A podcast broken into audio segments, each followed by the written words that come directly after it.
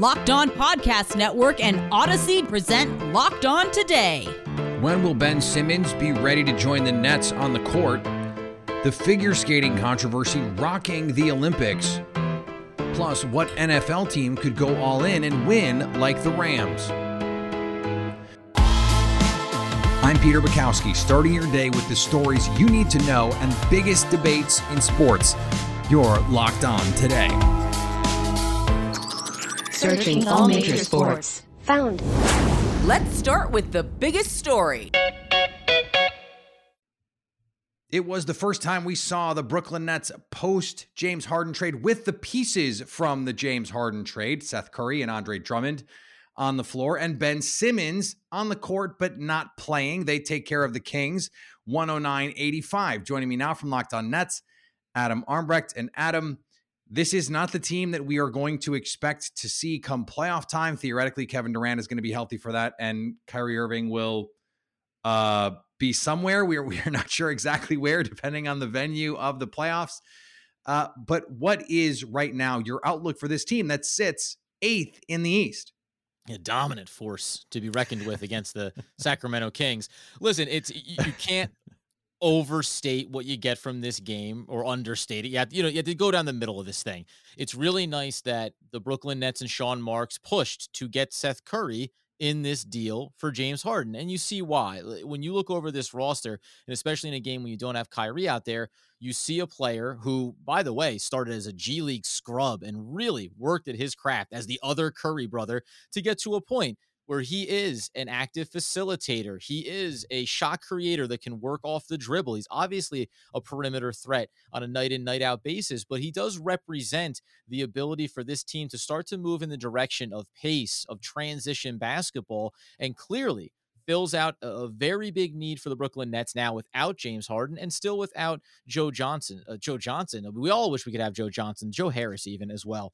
Uh, they need players like this on this team in order to effectively first and foremost stem the tide until Kevin Durant gets back, until potentially Kyrie can play all games, and until Ben Simmons gets acclimated and gets ramped up for basketball activity. So, whether or not it's the Kings or any other team, these two players, and specifically we saw Curry tonight, give you an opportunity to win these games. Something for the last 11 leading up to this one, Brooklyn Nets fans did not have a strong sense of with absent a lot of information, this is a difficult question to answer, but what are you taking away from seeing Ben Simmons with the team on the sidelines? There were some, you know, there was uh, one or two trash takes that went viral on Twitter that that everyone was dunking on. But but what are you taking away from seeing Ben Simmons, who we haven't seen all season in Philly, actually being with his new teammates on the sidelines, even if he's not playing?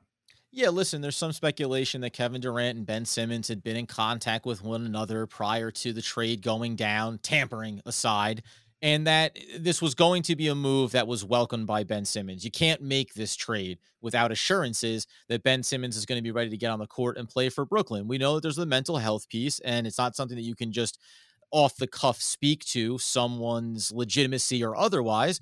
But if you felt like you were not wanted, that people did not have faith in you and that you were essentially a secondary or third consideration in Philadelphia, it could go a long way to be traded for by a team that says, Hey, we want you to be here in the short and long term, and we believe that you can help us win a championship this season. So Ben Simmons getting onto the, the bench there tells you that he's ready he shot around before this game, obviously, and it's just a matter of when he'll be physically ready to step onto the court and start contributing for this team going forward over the next 25 to 30 games of the regular season.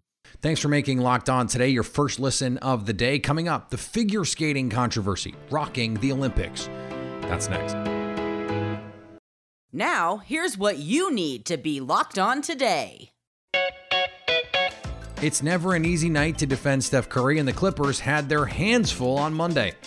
What is going on, Clips fans? Chuck Blackwood here, one half league hosting you over at Locked On Clippers, coming at you after the Clippers take care of business against the Warriors 119-104. Terance Mann gets the 25 points. He ties his regular season career high. He's been phenomenal the past couple of weeks, added a handful of boards and assists too, and was pestering the Warriors on defense. You absolutely love to see it. Reggie Jackson almost with a triple-double uh, with 18 points. He has turned his play around.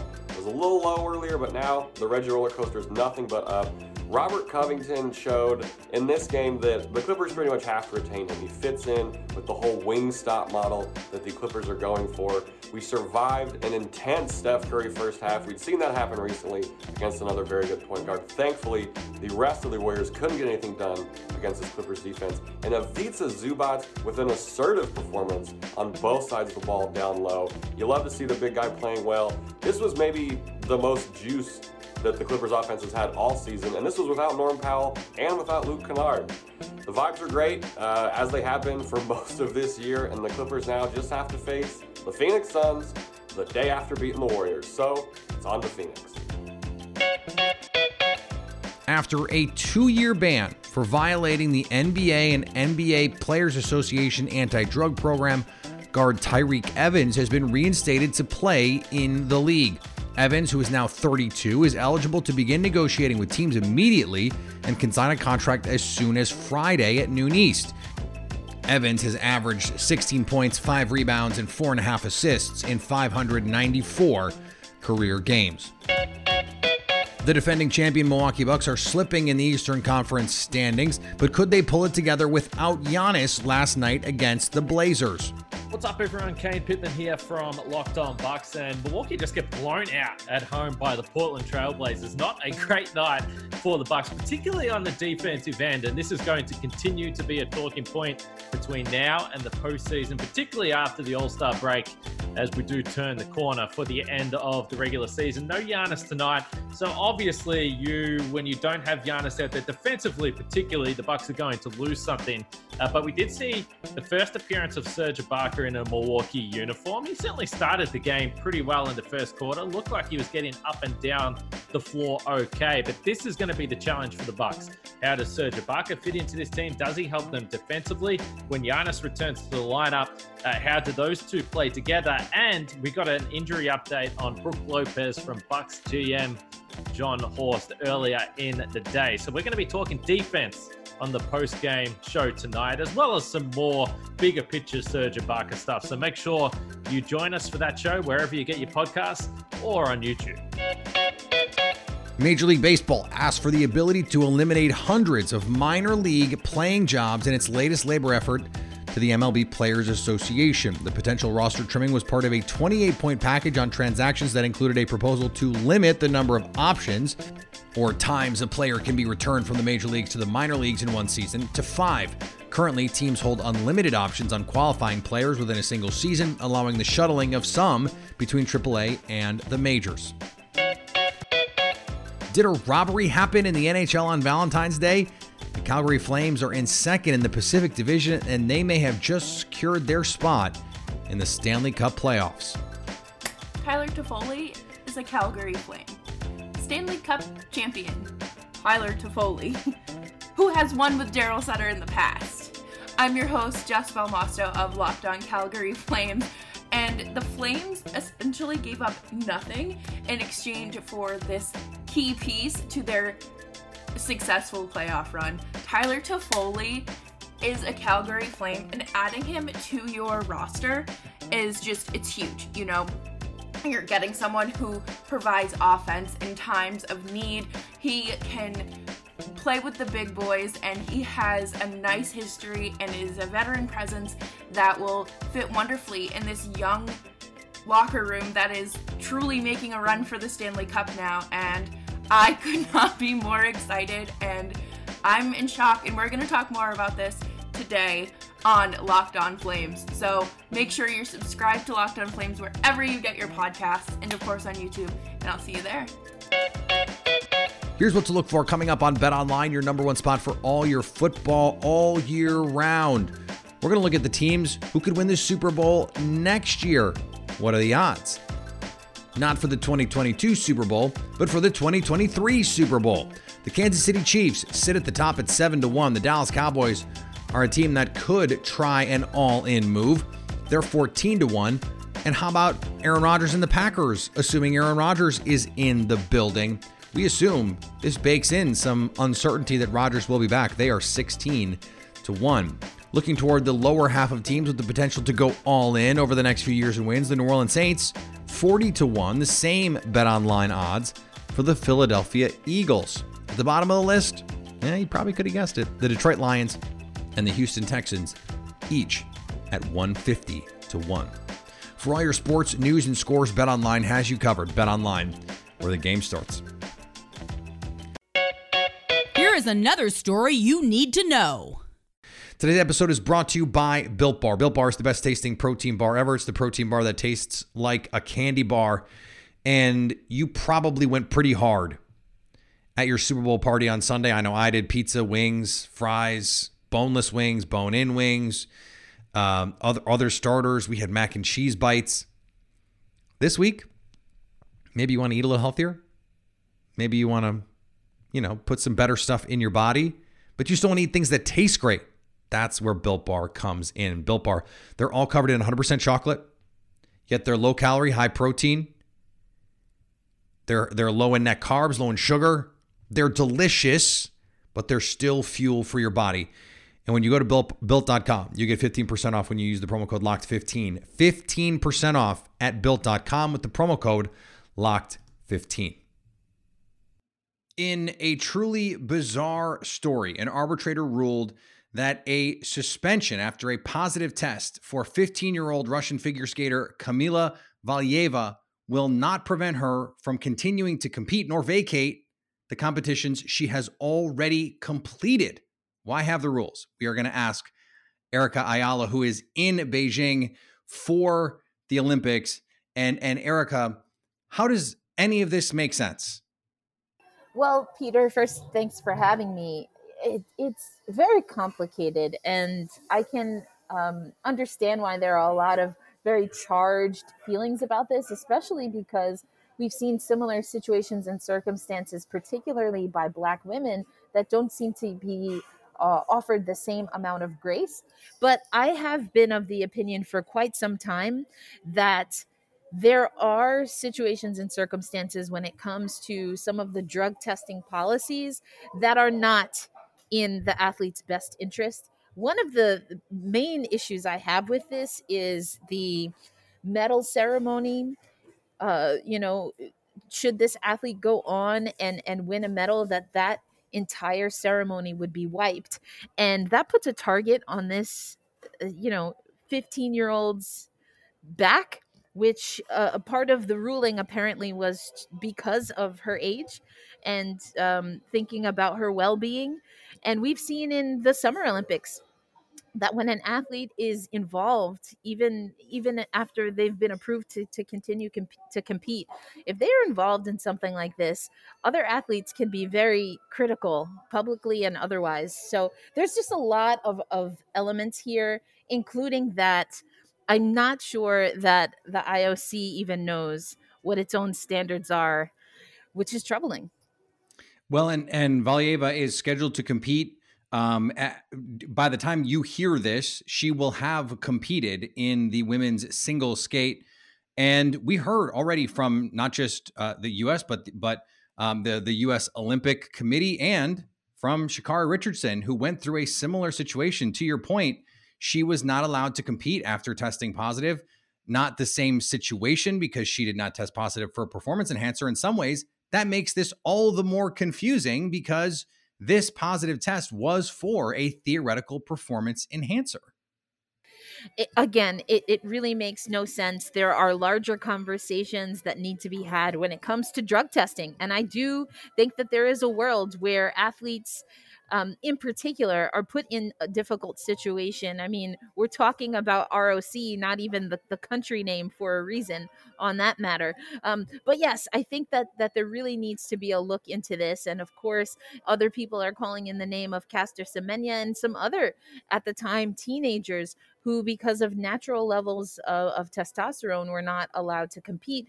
And then, of course, the comparisons um, to men who have natural you know uh, just uh, uh, just a different chemical balance of their body that it does in, impact and enhance their performance but is not considered illegal or anything that provides a competitive advantage. Of course thinking of michael phelps in that situation. So all in all it's a messy situation. I feel for the athletes first and foremost and i really hope that the um, IOC, the International Olympic Committee, really starts looking at the rules and regulations they have in place so they can mitigate some of the, quite honestly, uh, you know, disaster that this is becoming. Coming up, what NFL team could go all in and win like the Rams? Today's episode is brought to you by Built Bar. Built Bar is the best tasting protein bar ever. It's the protein bar that tastes like a candy bar. And you probably went pretty hard at your Super Bowl party on Sunday. I know I did pizza, wings, fries, boneless wings, bone in wings, um, other, other starters. We had mac and cheese bites. This week, maybe you want to eat a little healthier. Maybe you want to, you know, put some better stuff in your body, but you still want to eat things that taste great. That's where Built Bar comes in. Built Bar, they're all covered in 100% chocolate, yet they're low calorie, high protein. They're they're low in net carbs, low in sugar. They're delicious, but they're still fuel for your body. And when you go to built, built.com, you get 15% off when you use the promo code LOCKED15. 15% off at built.com with the promo code LOCKED15. Agree or disagree? This is the cue of the day. The LA Rams pushed all their chips into the middle and it netted them a Super Bowl. Other teams have tried and failed, but other teams will inevitably try again. Joining me now from Locked On NFL and Locked On Saints, Ross Jackson. And Ross, this feels a little bit like the Arrested Development line. Some people delude themselves into thinking it'll work for them. And well, does it ever? No, but it might work for us. Is there a team out there that you think this could actually work for?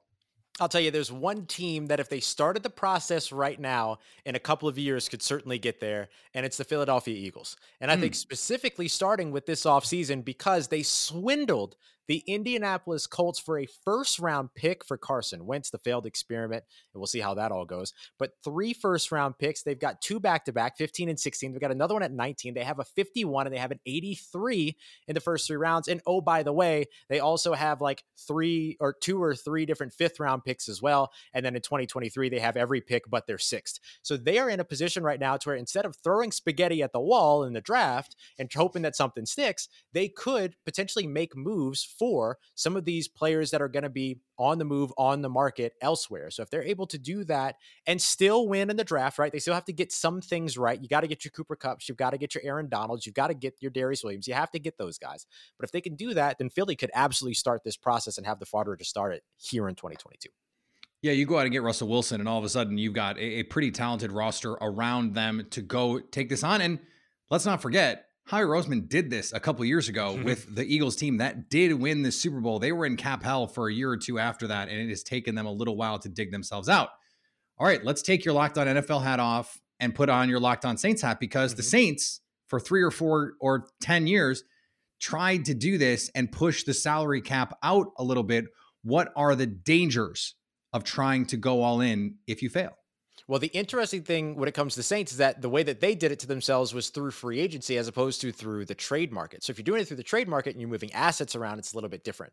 Whereas because you're inheriting other people's contracts in a way, and then maybe you're having to restructure contracts and things like that. So the Saints were able to do it in a way to where they were conscientiously making decisions based upon the contracts that they were negotiating with free agents, with in-house free agents, homegrown talent.